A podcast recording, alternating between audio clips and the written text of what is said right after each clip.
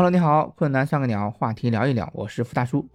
今天的话题一开始啊，让我先讲个段子。说有一个记者啊，去到南极去采访企鹅，他就问第一个企鹅，他说：“你每天都干点啥呀？”他说：“吃饭、睡觉、打豆豆。”然后问第二个企鹅说：“你每天干点啥呀？”第二个企鹅回答说：“吃饭、睡觉、打豆豆。”问到第三个、第四个都是一样的，每个人答案都是一样的。问到第九十九只啊，答案还是一样的。后来到最后，他问到第一百只企鹅的时候，问他：“你每天干点啥呀？”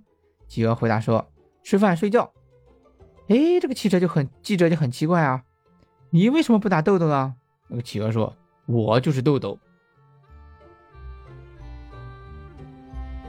我们今天的话题啊，就跟这个吃饭睡觉打豆豆有关。话说啊，艺术来源于生活，高于生活。在我们现实生活生活中啊，真的有吃饭睡觉打豆豆这样的巧合的事情。当年啊，我们大学男生宿舍夜聊，聊到这个大一刚开学的时候，我们当时啊是有大巴车直接到火车站去接我们大一新生到学校的。我们宿舍里有位贵州同学说：“哎，当时接大一新生的时候，那个大巴车行驶到一半，行李架上一个巨大的行李箱就掉下来了，砸到了一个同学的头上。然后这个同学呢，被砸了之后一点事儿也没有，还保持正襟危坐，目视前方。哇塞，真是条汉子！”然后大家就哄堂大笑，笑声渐止啊。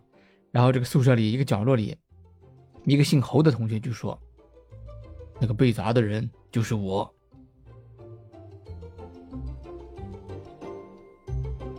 这个呀是男生宿舍的夜聊，我这边还有一个女生版本的，也是大学宿舍的夜聊，也是大一刚开学，他们啊几个姑娘聊的是高考，就有人说啊。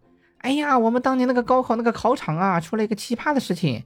有一个女生啊，数学考试刚结束，就慌不择路，直接冲进了男厕所。这个女生啊，当时整个考场都有名了，也不知道后面几门她怎么考的。宿舍里啊，就哄堂大笑，然后也是笑声渐止。宿舍一个角落，一个女生悠悠的声音传过来：“那个跑错厕所的女生就是我。”你可能会问啊。福大叔怎么会知道女生宿舍的夜聊内容呢？这个呀，是前两天做高考话题的时候啊，跟剧社小伙伴聊天，这个小鹿同学爆料的。而且啊，跑错厕所的就是他。小鹿同学，你听到了吗？听到这里，请放下你害羞捂脸的双手，来评论区打个字，就写啊，本故事绝非虚构，如有雷同，纯属巧合。关于这个吃饭睡觉打豆豆啊，我还听说过一个四川版本的，就说啊，有一个记者到四川的一个村里去采访，他就问村民：“你每天干点啥呀？”然后村民回答说：“吃饭、睡觉、打麻将。”然后问第二个人：“你每天干点啥呀？”也是吃饭、睡觉、打麻将。问了好多人都是吃饭、睡觉、打麻将。问到最后一个人。说你每天干点啥呀？最后一个人说，吃饭睡觉。然后这个记者就很纳闷啊，说，诶，你为什么不打麻将啊？然后这个人就很生气，他说，老子就叫麻将，老子就是麻将。